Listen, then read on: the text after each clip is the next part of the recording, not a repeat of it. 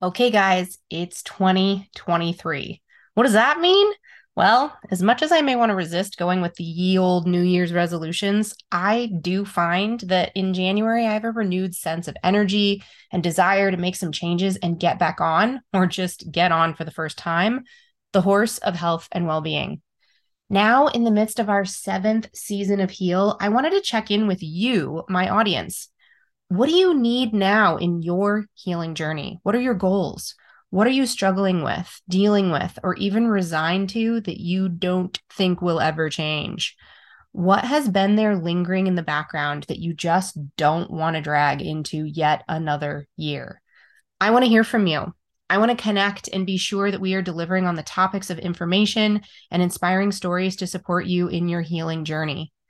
When Kendra and I first crafted the idea for Heal, it definitely came out of my personal desire to put as much goodness and possibility of health and healing out into the world. And I'm not actually here just to entertain you. My true heart's desire is that this show makes a difference in your life and supports you to take action to live health and heal. Also, I want to be sure that you know I have a comprehensive deep dive medical health consulting practice where I meet with my clients virtually from all over the world, and I have room for you. Many people ask me if I'm taking new clients, and while I love that y'all think I'm booked solid one hundred percent of the time, actually, I want you to know I am available. I offer a free thirty-minute exploration conversation to anyone interested in working with me to learn more about each other and how my approach may make a difference for you. Commonly, I work with people dealing with hormone issues, gut and digestive issues, chronic fatigue, autoimmune disorders, mold toxicity, chronic allergies, migraine headaches, insomnia, and people who have dealt with chronic anxiety and depression, looking to support their body's biochemistry in addition to healing their emotional and mental challenges. While that may seem like quite a list, most of those diseases are connected and disorders are connected. So we will bridge the gap to bring it all together to elevate your health and your well-being and get your life back. I have a deeply intuitive and scientific-based approach. Yes, both. I bridge the worlds of coaching, spiritual energy healing, and doctoring to bring you the best tools you need to get your life and your health back as efficiently and effectively as possible. The early months of the new year come with an increasing light each day, bringing new vision, new motivation, and new energy. As the seeds you planted last summer and fall, deep beneath the soil, are slowly waking up and gathering their power to sprout new futures this spring. This is the perfect time to take new action and create health and a pathway to healing. I'm here for you.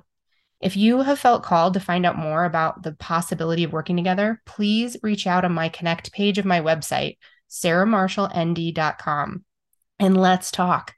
Also, please contribute to the show with guest ideas or topic ideas or how-to guides or whatever it is that is going to make a difference for you this year in twenty twenty-three. What do you want to learn about? What do you want to know about? What are you dealing with? You can shoot us an email on that same page of my website, sarah marshall n d dot com slash connect. I love you guys. Heal wouldn't exist without you. Thanks so much.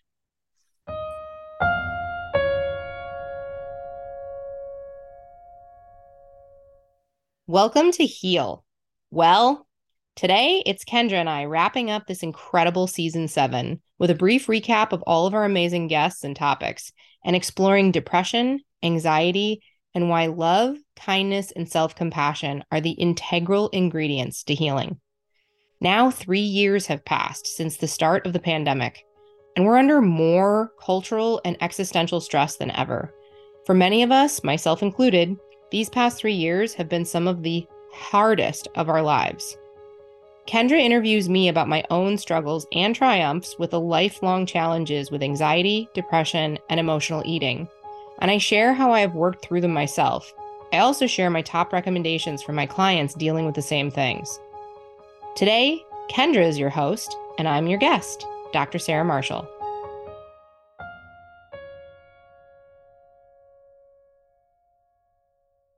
Well, we made it.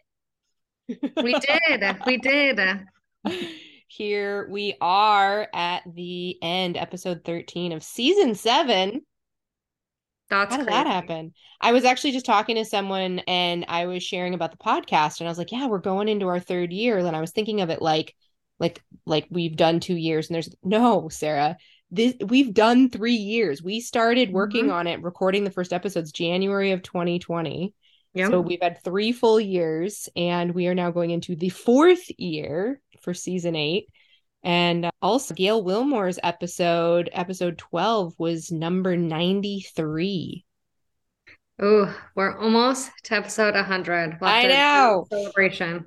I like kind of looked at eking out if we could. I'm like, but I'm not doing another seven episodes for this season. I was like, no, we'll just, we'll just wait. We'll save it. Yeah. Yep. Yep. Yeah. We'll hit it next season. So this has been quite, this has been quite the season. I mean, guest wise, it has been just off the charts. It was so cool. I also, another friend of mine was sharing about them listening to the podcast and they were saying how they just feel like every episode is just getting better and more interesting and new topics. They love the diversity of it, which is great to get that feedback, you know, like that's, that warms my heart. And I'll be honest, from on the court, like inside my head, which is kind of a dangerous neighborhood, I've been kind of like, oh my God, is this even working anymore? Like there's something that happens when you've been doing something for a longer period of time, the newness, the honeymoon phase is worn off. Like I start questioning things and, you know, that kind of ties into our topic that we're going to talk about today around anxiety and depression and mood stuff, you know, but like, it was really good feedback to hear that. I mean, I love and adore the people who came through this season. Yeah, I definitely I haven't experienced a slowdown from like the editing side. Like every episode, I still have like the same geek out experience. My husband, who's, you know, a stay-at-home dad, as our listeners might have heard in past episode thirteens. So we still end up having all these great conversations because he's hearing me edit them.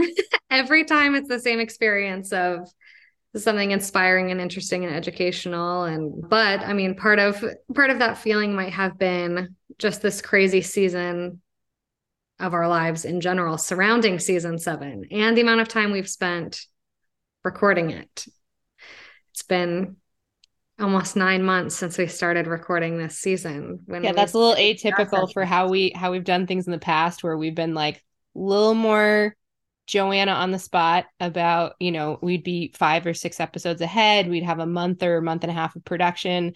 And I, I mean, I one hundred percent know part of me could have just, we could have taken this whole season off, you know, coming out of my dad's passing. I mean, that's where we started with the dad sessions. And, you know, I, and I also really had this internal sense of like, I get so much joy and so much fulfillment and satisfaction out of m- having the interviews and making the podcast and putting them out there and the feedback that we get from everyone and the difference that it's making, that it was like, I, I couldn't not, but I really appreciate the compassion and grace we've given each other.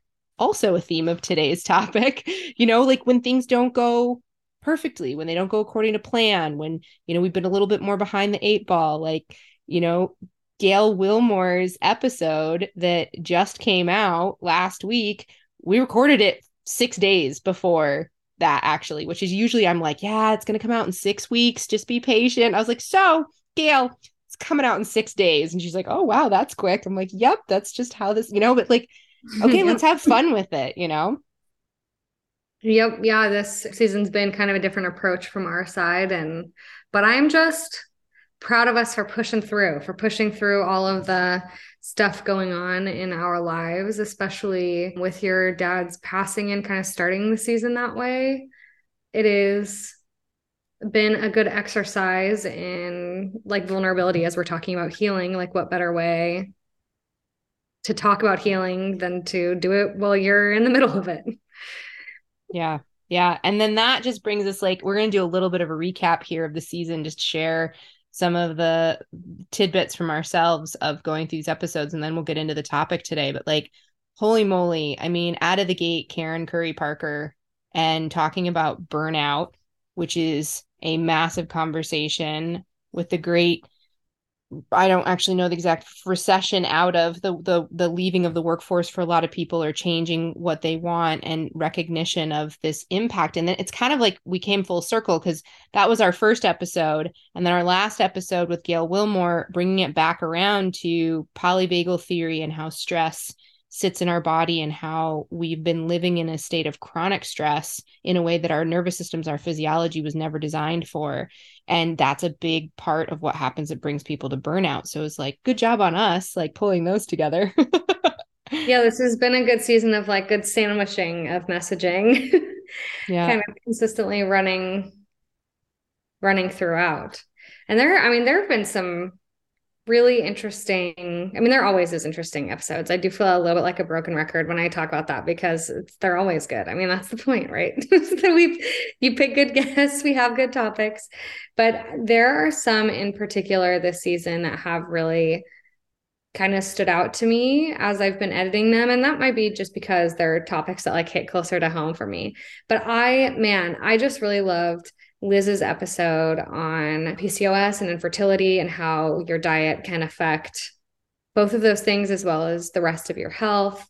And I've been able to, you know, share some of that information and share that episode with a family member who has been struggling with those things. And again, that kind of sandwiches nicely with Philip's episode, though obviously Liz's doesn't central around like weight loss in particular, though that is part of her story. Just about the way that we intake food or really think about things in general as being a reflection of our value of ourselves. And, you know, the, the way we eat can be a way to show love to our bodies. And that's been something that's definitely been hitting at home for me. And we don't need to go too much into an aside, but like with all the stuff that's going on in Ohio with like the toxicity, with yeah. the, like the derail, the train derailment, you know, like I'm in Ohio and it's just kind of brought up a big discussion for us at home about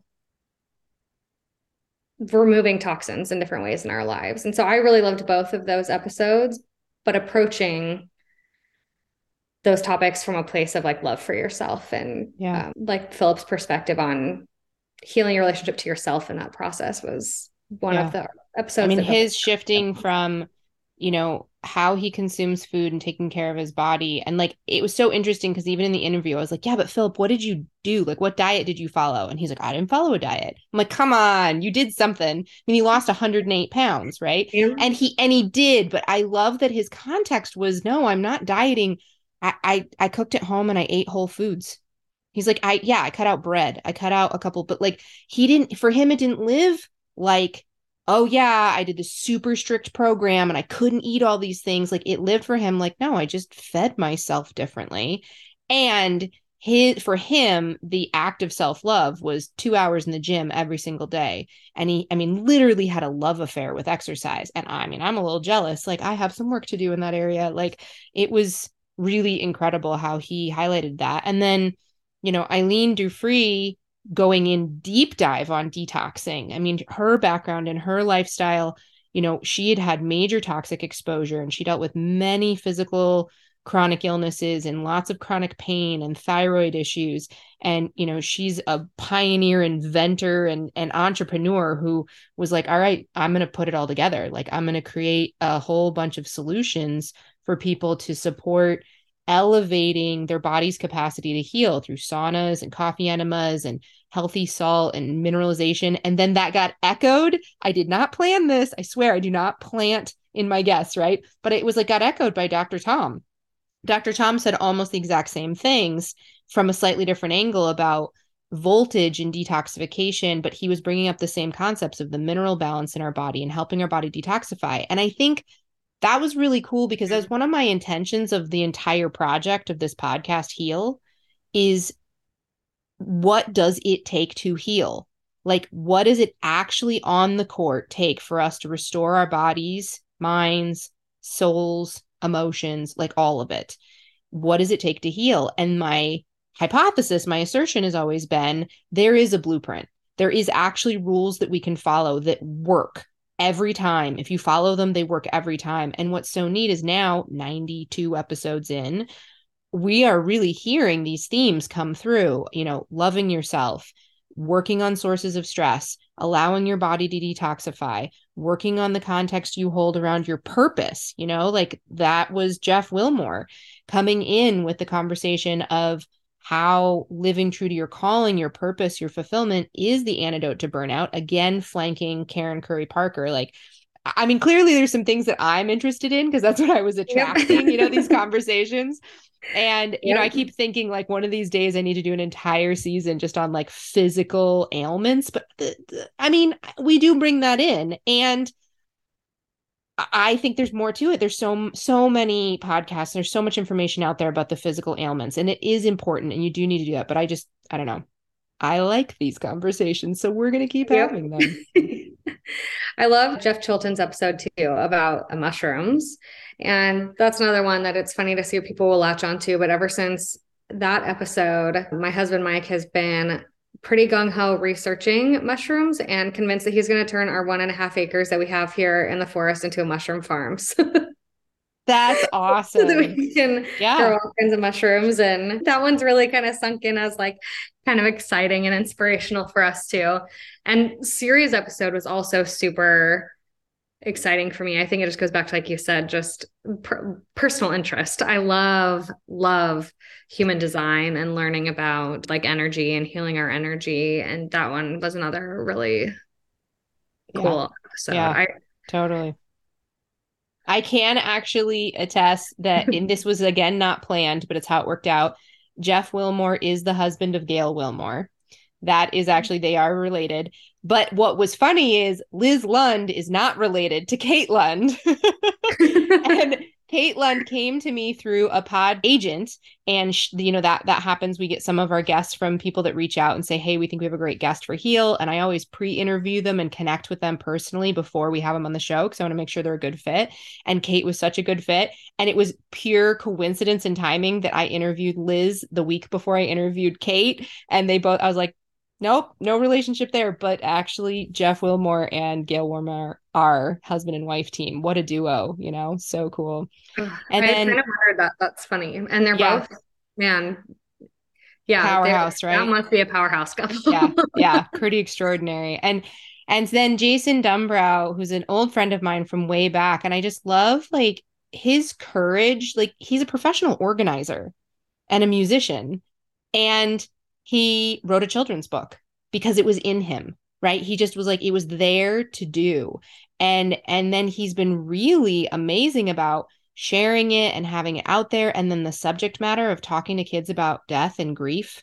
And I mean, really grief is, is the focus, and, and, but using the theme of what he went through when he was eight years old, when his grandfather died. And that was so poignant for me. I mean, you know, I lost my dad at forty-two, but it still feels like being a little kid losing your dad. There was so many elements of that. And that was really awesome to, to bring that piece in and through, and both the topic itself and just how amazing it is to be a person who you're doing something else entirely. And then you're like, yeah, but I have this creative thing. I have this expression that needs to come through me. And, and he's done it in such a beautiful way. Yeah. And we cannot forget Doctor Dennis Godby's episode either, the Walking Across America episode. That one was, that's just crazy to me. That's so much walking. I get proud of myself if I even like hit six thousand steps a day. And then I think about him literally walking across America, and for such an awesome purpose, for such an awesome reason, you know, to fight for health equity and everyone having the chance to be healthy. And what an awesome guy.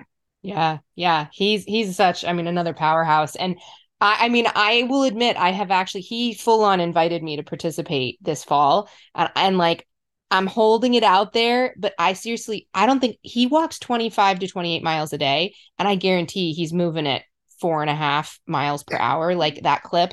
And I, I'm like, okay, this, it would take serious training. Now it's, it's within reason that I could actually do that. And I'm like, ooh.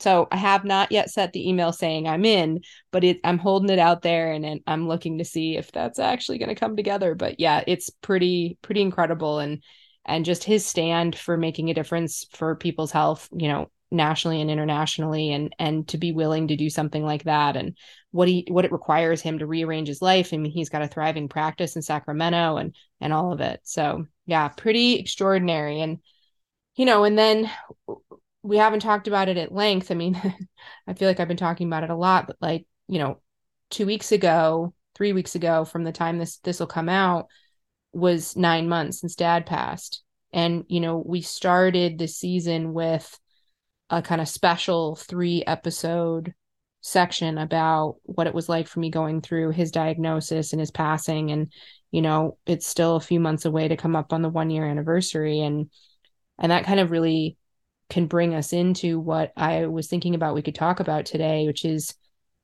you know, here we are in twenty twenty-three and it's three years deep into the pandemic. And I actually, in preparing for this episode, was looking like, are we technically still by definition in a pandemic? And yes, we actually are. They have not downgraded the global state of emergency, although just like a couple weeks ago, the World Health Organization actually said, like, we may be getting close to, to changing that specific designation.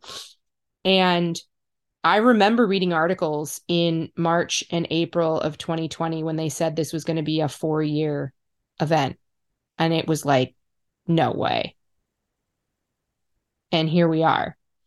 And, you know, the prevalence of COVID is really different. And there, you know, I mean, I know a couple people that have tested positive recently, but it's like, it's becoming a bit more like normal. And I'm not diminishing at all how it still is very much affecting certain parts of the world and major populations of people that are at higher risk for comorbidities with it. But it's like, we've, we have kind of gotten into this middle pandemic era. Like, I don't even know what to call it. It's not quite post pandemic. But what I've been hearing from my clients and, and what I see for myself is there's been some real things that have changed. And mood stability is one of them. The incidence of anxiety and depression has gone up in a dramatic way globally.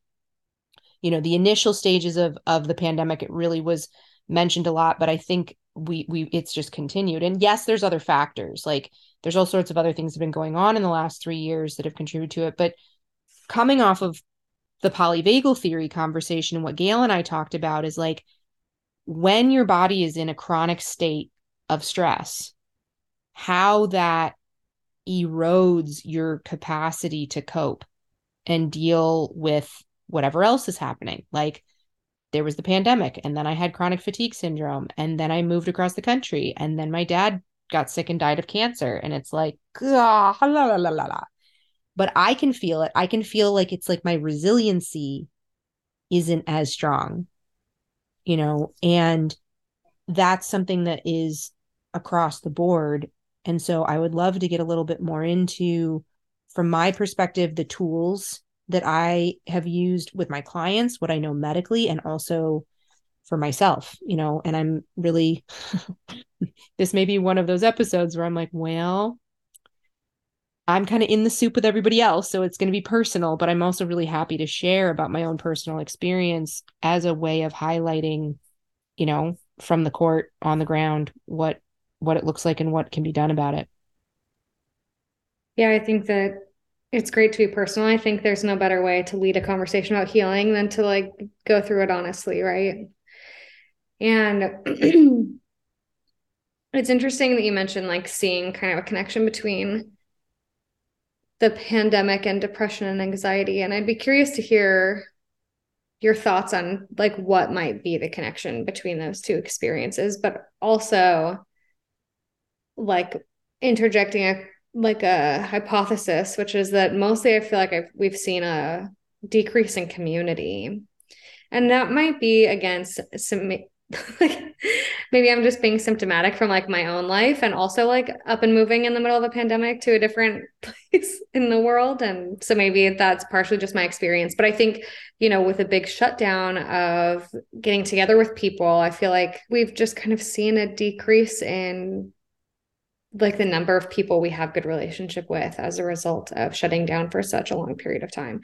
And even though big gatherings still happen again now, you know, like, concerts are back open, conventions are back open, I feel like there was maybe a decrease in the stronger sense of community as a result of the pandemic. And so I don't, what do you, what do you think? Is that something that you think, like, like might be a contributing factor? What are some of the other connections that you're seeing between the pandemic and depression and anxiety? And yeah, yeah. I, I mean, I, yes. And, and this is where, like, I'm really speaking from my own personal experience more than, like, I've sat and researched and read a lot about it. And, you know, what I'm seeing with my clients hasn't really been, I mean, I have a small boutique practice, so I don't see hundreds and hundreds and hundreds of people, you know, in any given couple months or a year. So I have a small sample size, and many of my clients are dealing with such significant challenges in their health that it's kind of hard to say, like, well, is it the chronic illness or is it these other circumstances? So it's a little bit challenging, but I do see the, you know, more kids at home with homeschooling. Like lately, as kids have been going back to school, and then our immune systems did not get the usual three to four colds a year, people are getting sick easier and more frequently than they used to five years ago, six years ago. I swear, and it's we're like, sick all the time in our house this every year. Time the kid goes off to school, they come back. It's like the Petri yep. dish just keeps coming home, but we want our kids out there doing things. We want to be out there doing things. And it's, and that's actually well documented that that's going to be kind of how it is for a little bit till everything rebalances. And like you said, you know, what is, what is the new balance now? I would say anecdotally, one hundred percent.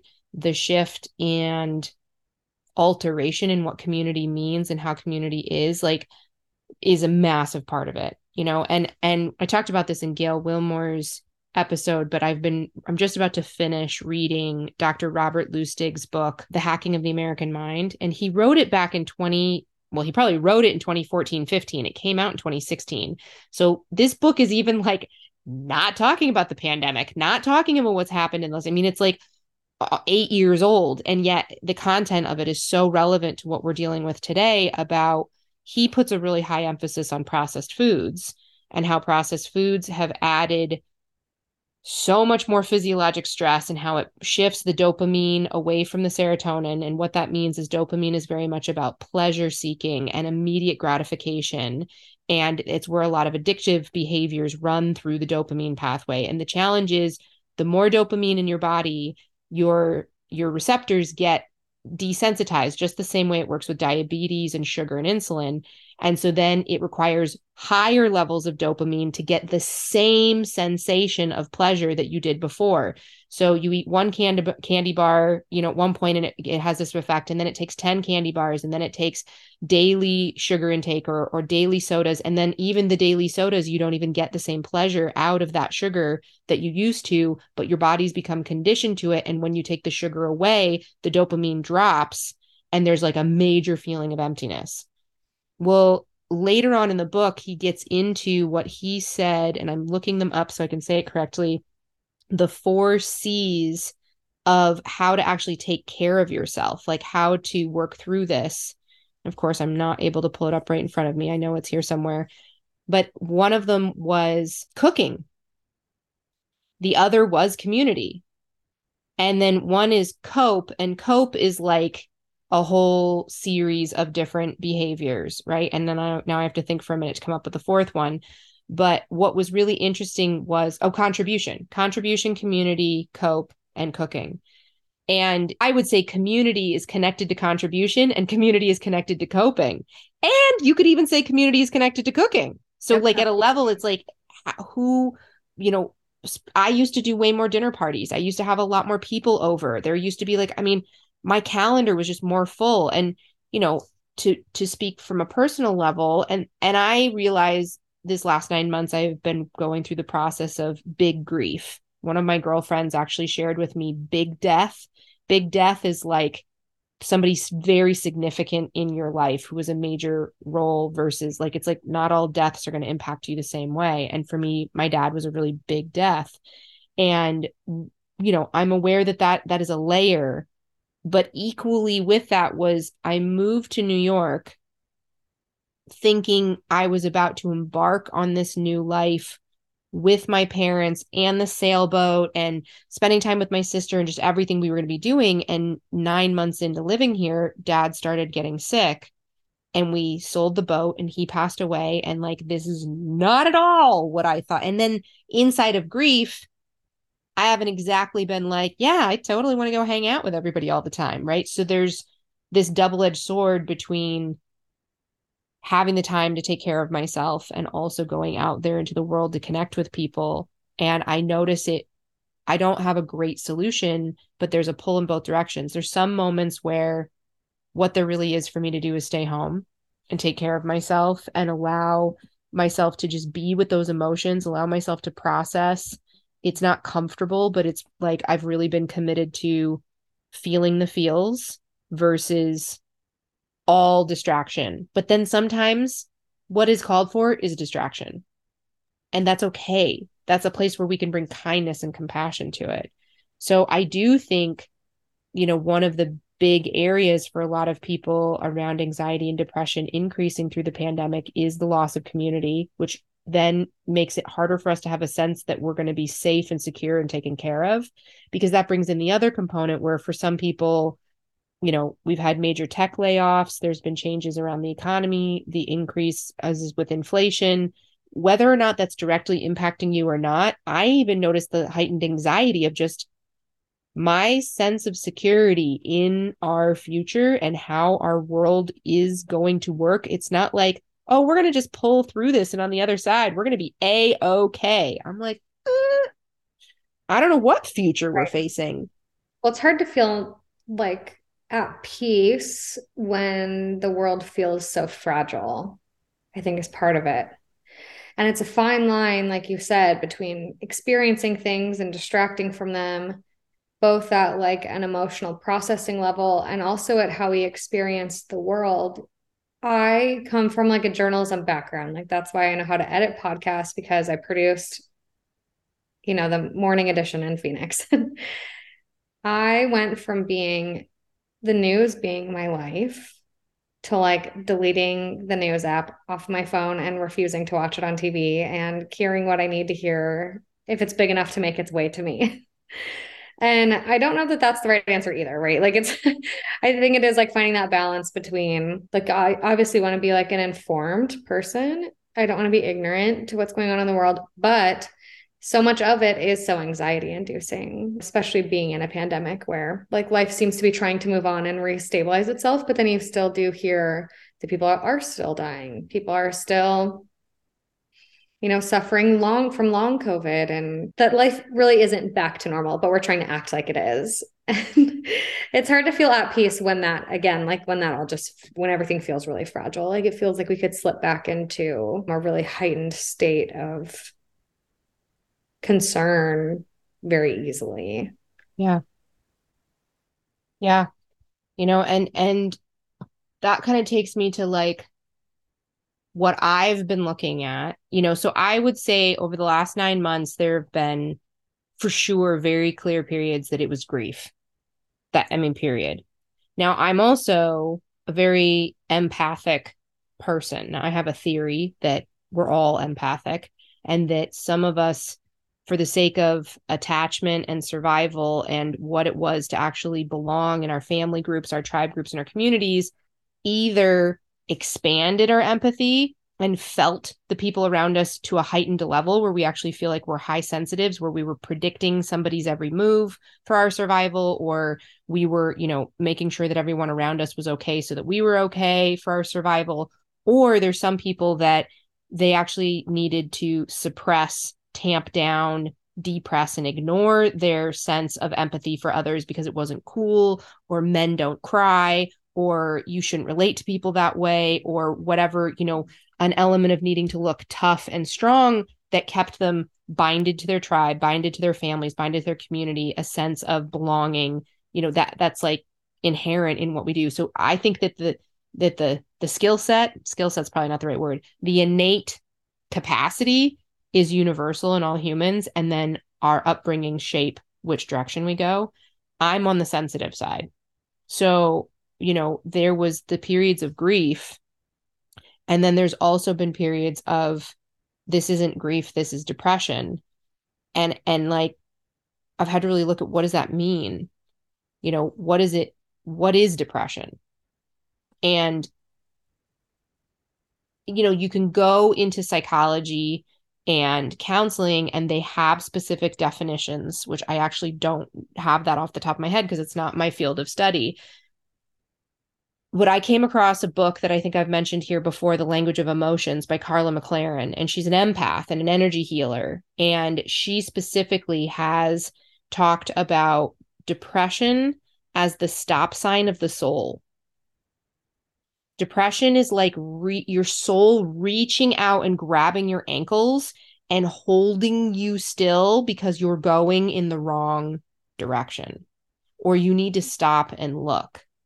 And then I've also heard, and this came up on one of the episodes, it might have been Karen Curry Parker, but I'm not sure. Someone had talked about depression comes from de- no, I think it was actually Siri, depressing, pushing down our emotions and and keeping them from flowing. And the more we push down and hold it in our body, and the more we push down and hold it in our body and we leave it in their body, that can also create an experience of heaviness and lethargy and all the things that will come with a more of a state of depression. And so I've been looking at that, and I can see where I've been in a bit of a midlife crisis, existential crisis, or opportunity for new growth and reset of like, what is my life for and what does matter to me? And I think my dad's death kicked that off because I came head to head with mortality and I came head to head with my own mortality. And I have been thinking way more in the last nine months about what life will be like when I'm seventy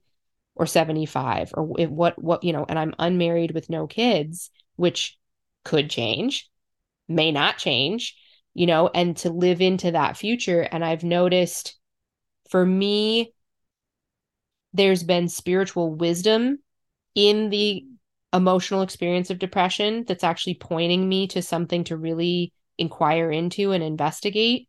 There's also been a pathological side to the depression of staying stuck in a negative context that this is as good as it's ever going to get. It's only going to get worse. There is no positive future. Like my mind gets the better of me and I will run that current. And, you know, that sucks. That is not comfortable. No. And I think that that's why some people do end up depressed, because it's not comfortable to face it. It's not. Yeah. I mean, it's, that's the problem. Right. And so, I mean, we're talking about like you going through it and, but also like you being an experienced person who helps your clients with this. And so it's like, so doctor, yes, you know, what, what do we do in the face of depression and anxiety? Like what is, what do you recommend for your patients when your patients yeah. are looking at their health holistically? What then is like the approach? What is the treatment? What is the response for depression and anxiety? Yeah. Well, one, there's places where treatment of anxiety and depression are similar, and there's places where they deviate from each other. And we've talked a lot about depression because that's been a little bit more of what I've been dealing with, although I'm one of the lucky ones where I have both. Yay! So I have this spectrum of where depression can be the dominant state or anxiety can be the dominant state, and they they often don't coexist that loudly, but sometimes they flip-flop even day to day where I'm like more depressed one day and more anxious the other day. This is going to sound, I don't know how it's going to sound. I'm actually more comfortable with depression than I am anxiety. Anxiety is just awful. And I've actually had more depression than I have had anxiety over the last nine months. I would say my anxiety has been, but there was a point in time, twenty ten, pretty much when I got out of medical school, graduation of medical school until like twenty thirteen, twenty fourteen, that, I mean, I, I never did go get diagnosed. I absolutely would have qualified for generalized anxiety disorder for those four years. Like I would wake up into it for two and three hours in the morning and have to like bootstrap, pull myself up by the bootstraps to get through my day. So I have very intimate experience with both sides of the coin. And I did actually just find Doctor Lustig's specific, the four components, which is connect, contribute, cope, and cook, which this bridges into treatment. And, and I do see, so connect, connection, family, tribe, relationships, being around friends. So one of the big things for me, and then also what I share with my clients, when depression is more the active emotion or mental state that's happening, there is a need to kind of push yourself to connect. And it doesn't have to be like, it would be not even helpful for me to like go out to the bars with friends right now. And and I will actually say that for the first time ever in my adulthood, I've never been a big drinker, but like I drink socially. I have given up alcohol completely for the last five months, specifically because it just became so obvious that it was making the depression worse. Like one glass of wine, and I might enjoy myself that evening, and I might have, and I just got like, it just costs me too much emotionally the next day or the next two days that I'm just like, I'm taking it off the table. So, you know, connection, but also being careful about, is this connection providing a healthful environment for us that's nourishing? So for me, that's been like, I scheduled a book club with some friends around the country, and we get together on Zoom on Monday nights. And we went through Brene Brown's Atlas of the Heart last time. And now we're reading Bono's autobiography, Surrender, which is like incredible to witness this man's journey. And, you know, it's given me a place where I can connect with people, but I don't have to constantly answer the question, how are you? Because that's also really tricky about, I want to be around people and I want to have people around, and I feel better when, and I, and I can manage some things about my emotions and like going, I know I'm going to talk about Gail's episode a lot because it's really relevant to this, but in polyvagal theory, one of the things that they really distinguished is that we co-regulate each other. So our nervous systems, if you're very upset or having a hard time or having big emotions, and you're around a group of people who are calm, peaceful, happy, authentically, you will co-regulate. It's like you will start to get there. It's like their state gets adapted to you, and you're able to move your stress out. And it actually is like where we work kind of hive mentality to take care of each other. We actually even notice this goes on with people's immune systems. If you have somebody who has a weak immune system and then they're in a group of people that are very strong and healthy and vital, it's like it it it actually increases your immunity and helps you heal. But the inverse is also true, where when you know, you're around people that it's not that experience in those relationships, that can be really tricky. So connection is a big part with depression in particular. Anxiety goes to another level because anxiety is, is, you know, again, going back to Carla McLaren's work, she talks about anxiety as undefined fear. It's like general, but you don't know what you're afraid of. It's undistinguished. So this can be a very challenging exercise to do, but what I do with my clients who are dealing with a lot of anxiety is in a loving and compassionate, nourishing environment, ideally with myself, or they can do this journaling. I have them start to answer the question, what am I actually afraid of? What am I actually afraid of? What am I actually afraid of? And they keep asking that question. Now, it seems like that seems like a terrible idea to do that, but if you're actually willing to do it with a bit of discernment, by defining what your actual, and, and when I got coached through this by my doctor, Doctor Tom, actually, he said, I want you to think of the worst case scenario, like literally. And then he'd ask me, and if that actually happens, what would you do? Like literally, like actually, what would you do? It's funny to hear that, that actually happens. My thought process when I, that is like my exact process, thought process when I'm dealing with anything big is, like, I've always kind of viewed it as fatalistic or like, I don't know. It's like, even sorry to my husband when he listens to this, but it's like every time we argue, my brain starts like formulating a plan of divorce, not like literally, but like, okay, if this leads to divorce, what am I going to do? Like, I want to be prepared for the worst case scenario. Like, how will we handle splitting up the kids? How will we do this? And I'm talking like minute arguments. My I can sense my anxiety raise about something. And my first answer is to come up with a plan for the worst case scenario. How will I handle it if he dies? How will he, I handle it if I lose my job at work because my boss isn't happy with this thing I turned in, you know, I, and it is interesting how helpful it can be to name the fear mm-hmm. and acknowledge like what about it stresses you out. And it's amazing how no matter how big of a thing it is or small of a thing it is that I feel anxious about, if I give it the time to like actually hear myself out, like, okay, what are we actually worried about? And what are we going to do about it? If I'm right, can make it go away. Cause then it's like, oh, okay, well, we dealt with that animalistic part of my brain, that evolutionary part that like still is trying to be aware of predators and, you know, like where it's just like very, feels very primal and not necessarily like practical, but more primal, that a lot of times I will experience my own anxiety decrease, even if it's like an insane scenario. If I entertain it for a minute long enough to like think about what I would really do if that insane thing were to happen, I instantly can feel myself like de-escalate. Yeah. And I want to put in like, I'm mostly speaking to people who are not dealing with like major psychological challenges with, you know, long-term chronic depression or, you know, generalized anxiety disorder. But, but there is a lot of us where, you know, because you want to have enough well-being that you have the resolve that you're not going to catastrophize and spin right. yourself into a panic attack. Because I've also been a little bit there, you know, there was periods of time in my life where I had panic attacks more regularly. And then what I needed to do there was not that at all. That would have been the worst thing for me to do in those moments. And when I was in that level of anxiety, what I actually find in the moment, one of the best things to do is get yourself present to the here and now. So there's a practice, which you could do this to yourself. You also can do it with somebody else, is you describe something you can see in front of you. Like literally, like I am sitting on a big white fluffy fleece blanket that has red and blue and yellow on it. And it's made by Pendleton and it's got a Native American print to it. And it has, you know, these kind of pearly, small knit to it. Just there doing that, my whole body started to calm down because I'm not in my head, in my thoughts. I'm actually out here in reality.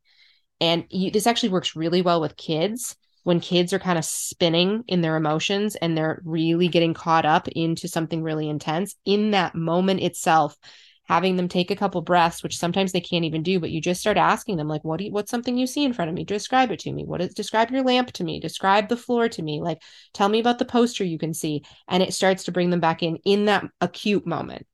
So those are some of the things, like depression, a big part of it is connection. And anxiety, naming the fear, you know, and then even when I'm in just a heightened emotional state, naming the emotions. So I have a worksheet that I use with my clients pretty regularly. And this also can work well for people who have a tendency towards disassociation or feeling numb, or they're like, I don't feel anything at all, is we start to practice naming emotions. And I have a chart that has about sixty-five different emotions on it. And they're in categories of safety, security, love, and kindness. And you can look up like emotional intelligence charts and they'll be all sorts of different ones you can use. There's some emotion wheels that therapists use on a regular basis. And this has been shown in the research over and over and over again, that actually one of the best ways to deal with intense emotions or an intense state of disassociation is to name the emotion, to start to slow yourself down and actually name it. Brene Brown's whole book, Atlas of the Heart, was about the importance of us actually using a diverse set of language around our emotions and what that does in the body. Like, have you ever like had a really bad day and you come home and you tell your husband all about it and he just hears you? Like, he just gets it and you feel better. Yeah. It's like getting your emotions at that level for yourself.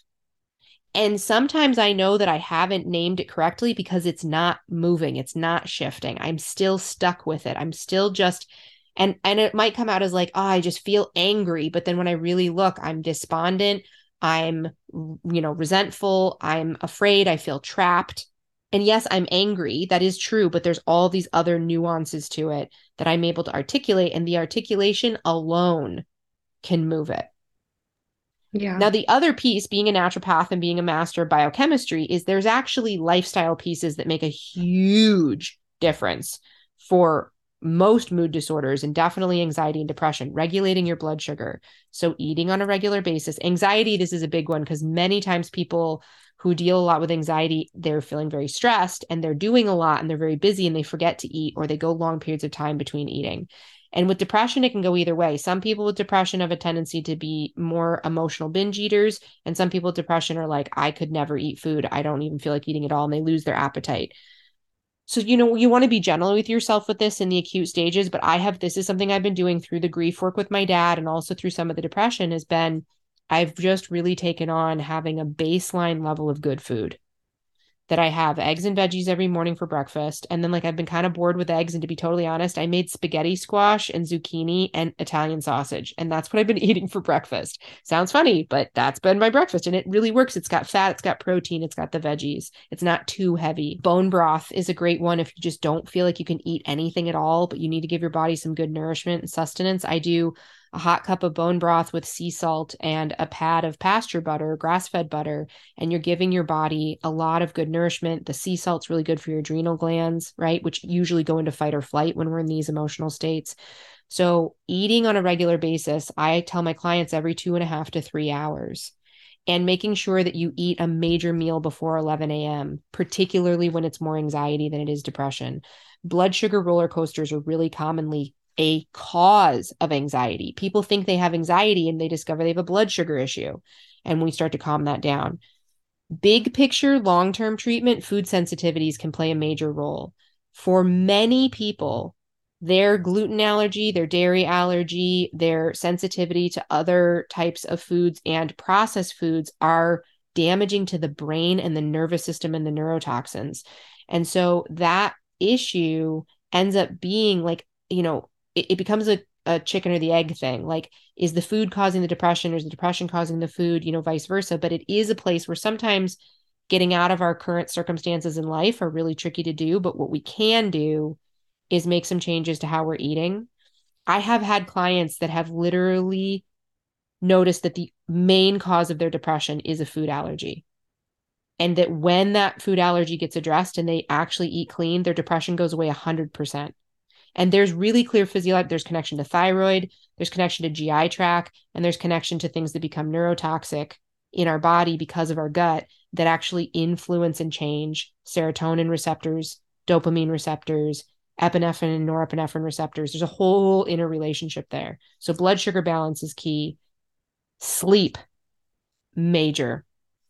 Now, with some depression, mine, I don't do this, but I know other people who do, do they want to sleep all the time. And so there is a little bit of regulating, you know, having a bit of a schedule and a routine. And when people are more in that boat, gently and with a lot of love and compassion, my goal with them is to start to move them towards movement.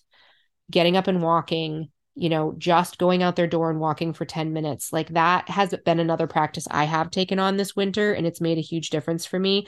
I'll be totally honest. I've never been one of those people who's like, oh yeah, I just love to exercise. Like, I feel so much better. I like doing outdoor sports with friends and being in nature, but just literally exercise for the sake of exercise is not, it's not been an antidepressant for me until this year. I literally can tell.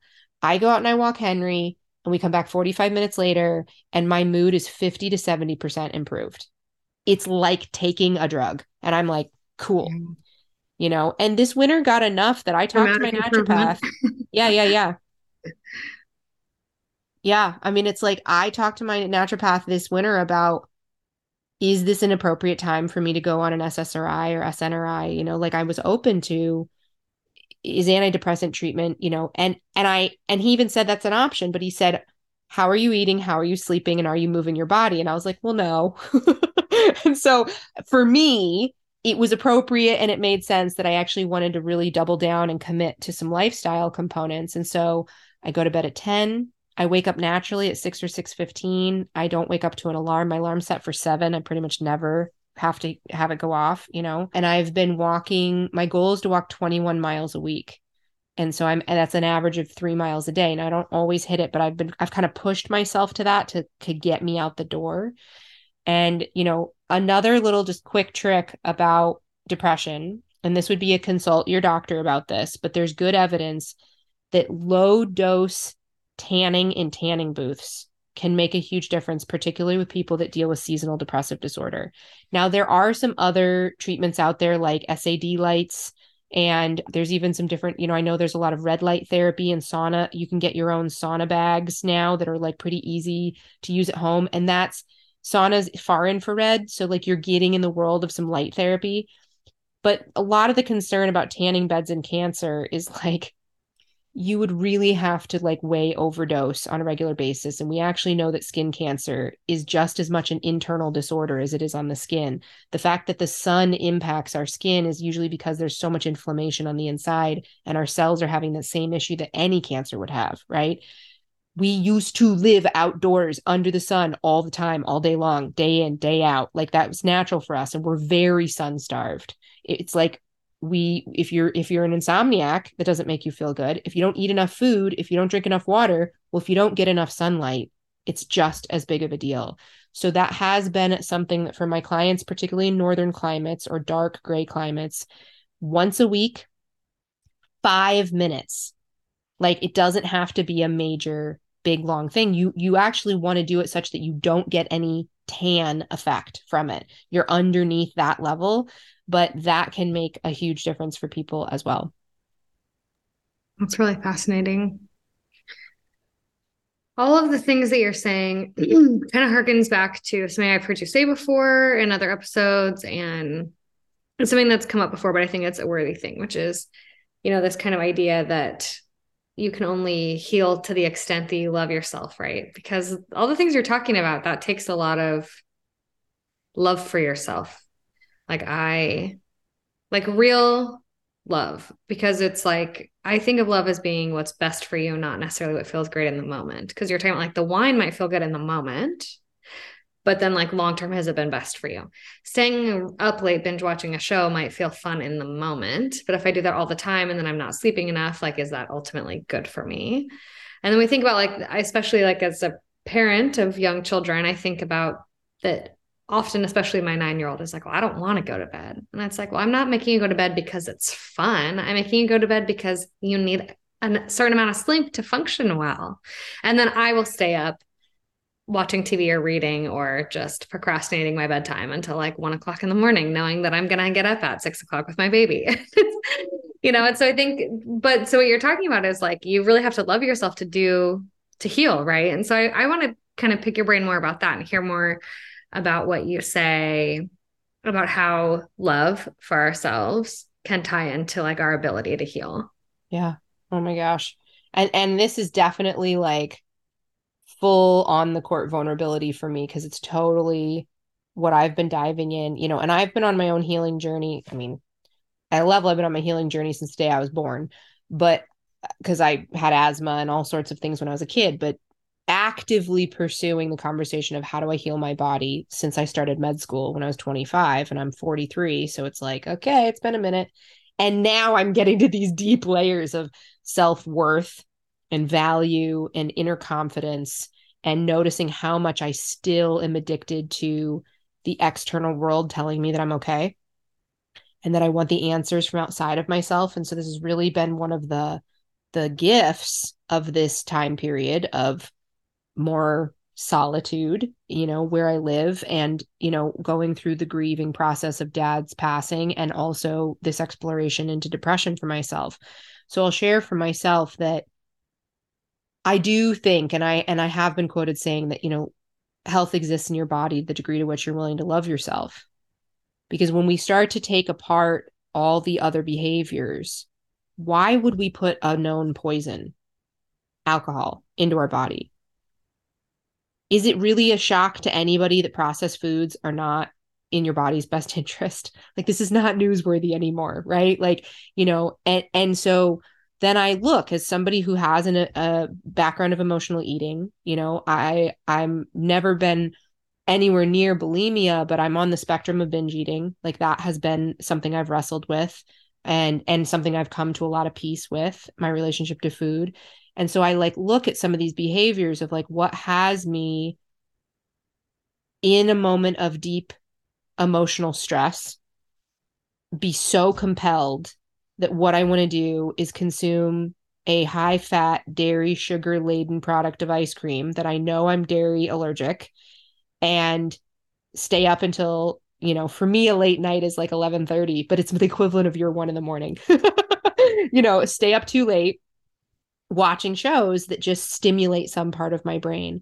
And that's where my investigation into dopamine pathways have been really illuminating, because I'm actually self-medicating.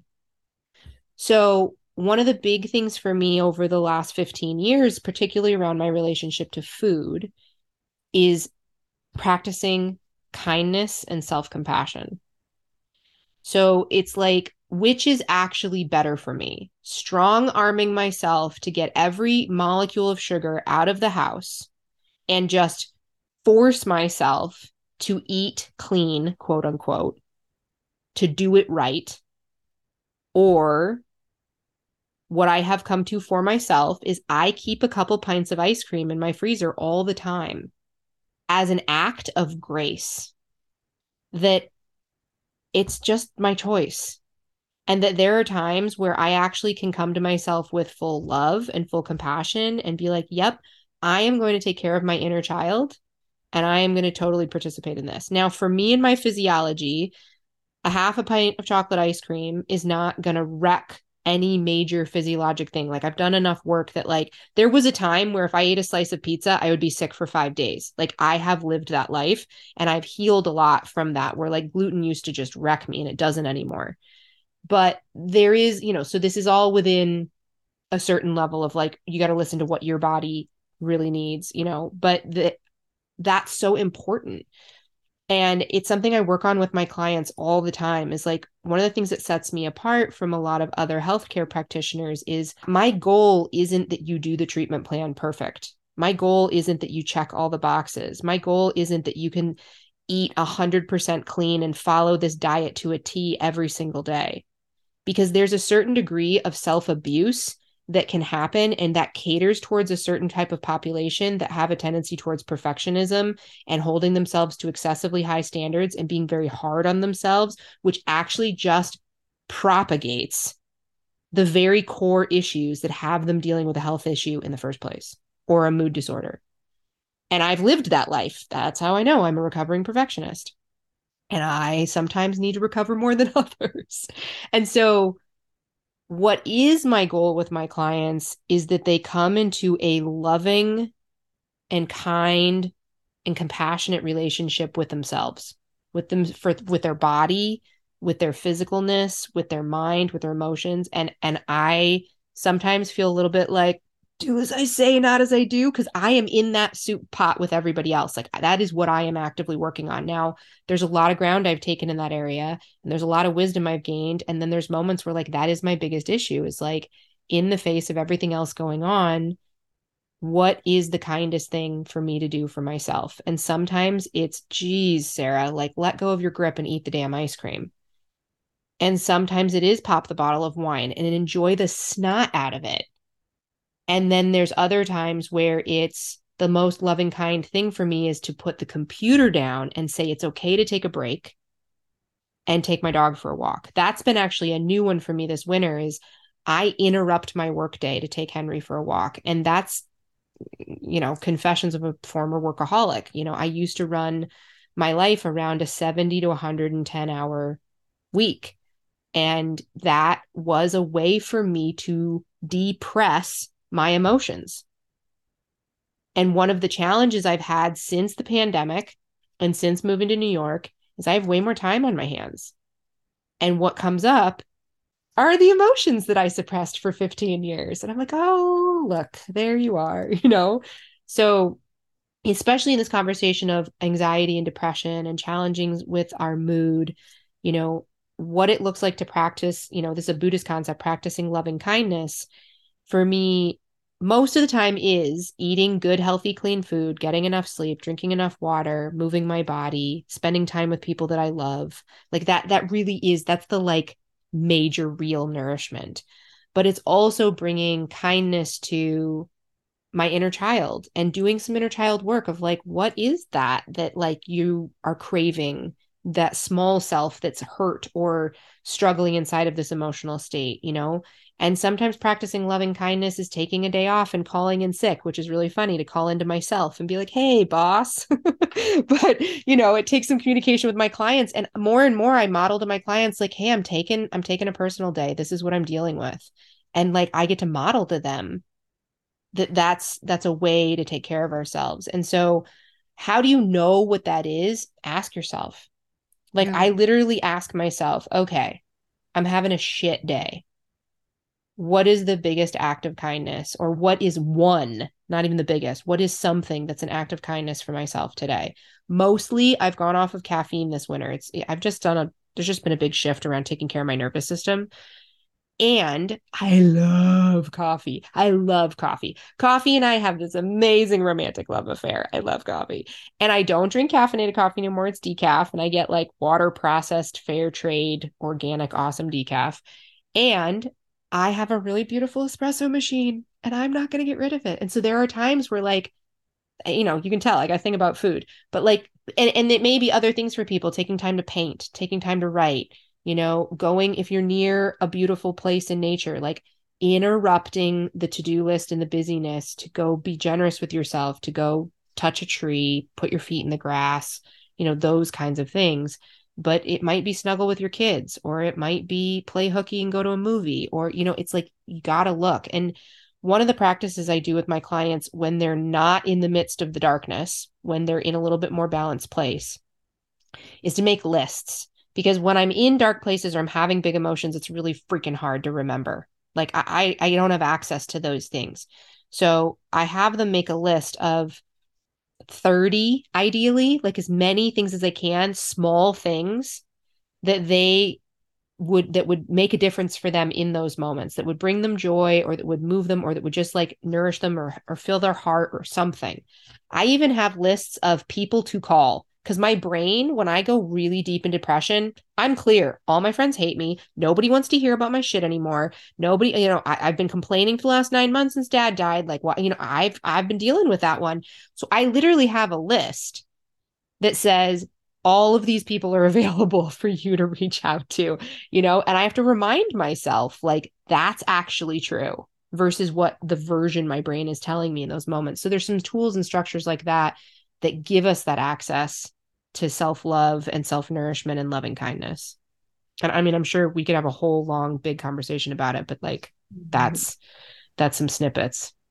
Well, and it reminds me of a conversation we've had before too, where like, if you're struggling with like loving yourself all the way, like to at least think of your relationship with your body as like your relationship with a family member. Like you didn't get to choose it. Like you might get to choose a friend. Like it, it was given to you, like a family member would be.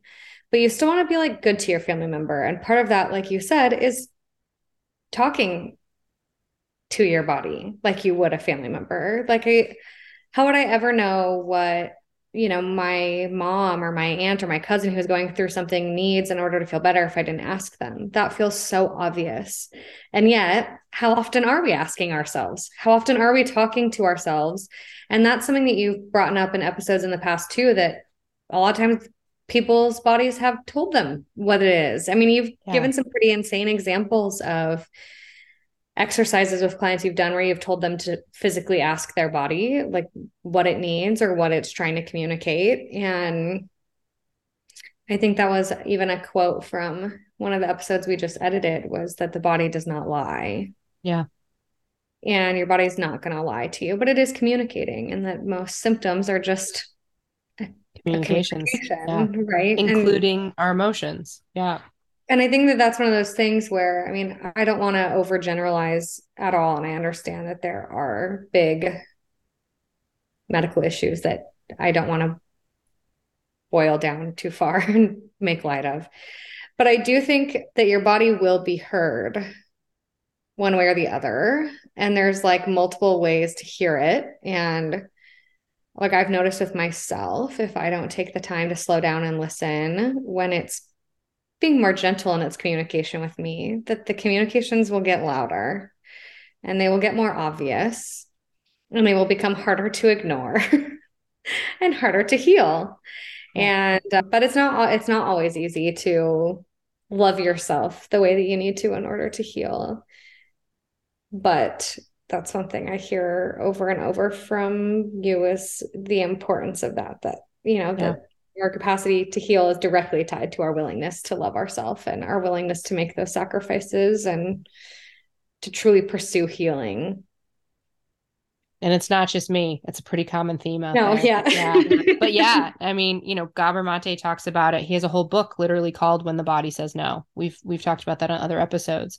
And that's the whole premise of like, when your body gets as far as into an autoimmune disease or major illnesses, chronic fatigue and Lyme's disease, is like literally your body reaching out saying enough already, like no more. And and it's not to diminish that there are real realities to our physical world of toxicity and the way that we are. And I'm blessed that I have a choice over what kind of foods I can eat. I can sit here and say, don't eat processed foods. There's other people, that's not an option, right? That, that that's, that's not, you know, so there's a level two in the collective of taking care of all of us that we have a lot of work to do at that level. And so, but I am somebody who's at a position where I get to choose how I live, and I get to choose what foods I put in my body, and I get to choose how I talk to my body and how I talk to myself. And, you know, and I have been working with a therapist on E M D R, going through some of my past you know, complex trauma and like unwinding those conversations. And, you know, I continue to do my own personal growth work, you know, in other fields. And, and for a long time, it was very mental focused on my mind, my thoughts. And like, that got me a long way. And then I've realized how much I've ignored my body, which is ironic for what I do for a living. It was like, that was, you know, the perfect place to hide, right? I was like, oh no, let me be an expert in the body and then I will never have to deal with it. And so, you know, that's been, and then all of this work that's come up about somatic therapy and integrating the body and, you know, the body keeps the score. I mean, there are just, we could, we could go on and on and on and on about, and I think this really is the cutting edge of health and healing and the well-being movement. Is this, I mean, the the psychedelic movement from a therapeutic healing standpoint, a lot of it is recognizing, because what psychedelics do is they have you reprocess and embody things that were otherwise not able to be embodied or or got stuck in the body and allow them to move through. It's a lot of the M D M A therapy with P T S D in veterans is is all around that. So it's coming up in a lot of different angles, and it's, you know, my dream someday is where we have the unification of medicine and we don't have complementary, alternative, and mainstream. It's all just medicine and everyone can refer to everyone. And that eighty percent of the medicine that's delivered is energy medicine, therapy, natural medicine, nutrition, and integrative medicine, because eighty percent, ninety percent of what we're dealing with in, in the Western world for sure, but even beyond, could be handled with different food, water, movement, community process, like, and then how we take care of underserved communities would fit right into that, you know, and that's going to have to be where we leave this conversation today. It feels like a great summarization of like the season, yeah. Is, you know, hearing about the loving yourself and, and the, the importance of that tied in so many episodes and dealing with the energy and the diet. It feels like it, this conversation has felt like the perfect like end cap to this season. And Good. It was, funny. I know you were kind of stressing about what to talk about. And I feel like, like are we really going to go here? Is this a good idea? Feels very autobiographical for myself right now, but that's fine. I'm always willing to do that. Yep. I think it's a good, you know, a journey to healing that we're all on together, and, you know, might be struggling with different things at the time, but we can all hopefully hear and take in the reminder to like that we can't hate ourselves into healing, you know, like we have to, we have to love ourselves into it. And even when it's, when it's not easy. And so I think this has been definitely a perfect place to tie up right. Season seven. And we've done it. It's a wrap until we do it again for season eight. Stay tuned for coming attractions. Yeah. Thanks, Kendra. Yeah. Thank you, Doctor Marshall.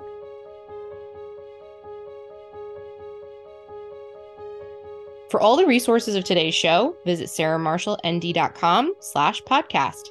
Special thanks to our music composer, Roddy Nickpour, and our amazing editor, Kendra Vicken, for everything she provides. And as always, thank you for being here. We could not do this without you.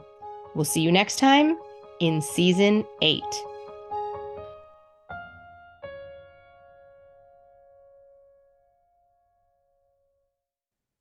Okay, guys, it's twenty twenty-three. What does that mean? Well, as much as I may want to resist going with the ye old New Year's resolutions, I do find that in January, I have a renewed sense of energy and desire to make some changes and get back on, or just get on for the first time, the horse of health and well-being. Now, in the midst of our seventh season of Heal, I wanted to check in with you, my audience. What do you need now in your healing journey? What are your goals? What are you struggling with, dealing with, or even resigned to that you don't think will ever change?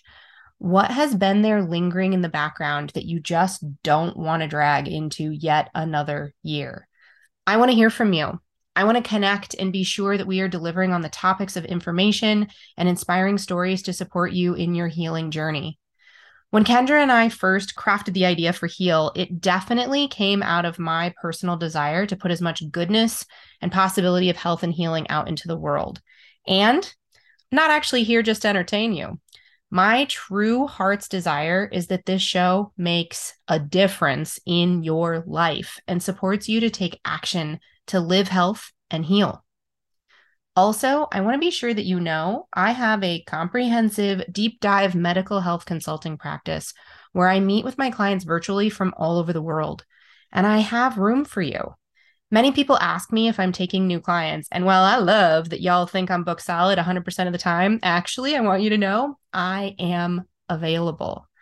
I offer a free thirty-minute exploration conversation to anyone interested in working with me to learn more about each other and how my approach may make a difference for you. Commonly, I work with people dealing with hormone issues, gut and digestive issues, chronic fatigue, autoimmune disorders, mold toxicity, chronic allergies, migraine headaches, insomnia, and people who have dealt with chronic anxiety and depression, looking to support their body's biochemistry in addition to healing their emotional and mental challenges. While that may seem like quite a list, most of those diseases are connected and disorders are connected. So we will bridge the gap to bring it all together to elevate your health and your well-being and get your life back. I have a deeply intuitive and scientific-based approach. Yes, both. I bridge the worlds of coaching, spiritual energy healing, and doctoring to bring you the best tools you need to get your life and your health back as efficiently and effectively as possible. The early months of the new year come with an increasing light each day, bringing new vision, new motivation, and new energy. As the seeds you planted last summer and fall, deep beneath the soil, are slowly waking up and gathering their power to sprout new futures this spring. This is the perfect time to take new action and create health and a pathway to healing. I'm here for you. If you have felt called to find out more about the possibility of working together, please reach out on my Connect page of my website, sarah marshall n d dot com, and let's talk. Also, please contribute to the show with guest ideas or topic ideas or how-to guides or whatever it is that is going to make a difference for you this year in twenty twenty-three. What do you want to learn about? What do you want to know about? What are you dealing with? You can shoot us an email on that same page of my website, sarah marshall n d dot com slash connect. I love you guys. Heal wouldn't exist without you. Thanks so much.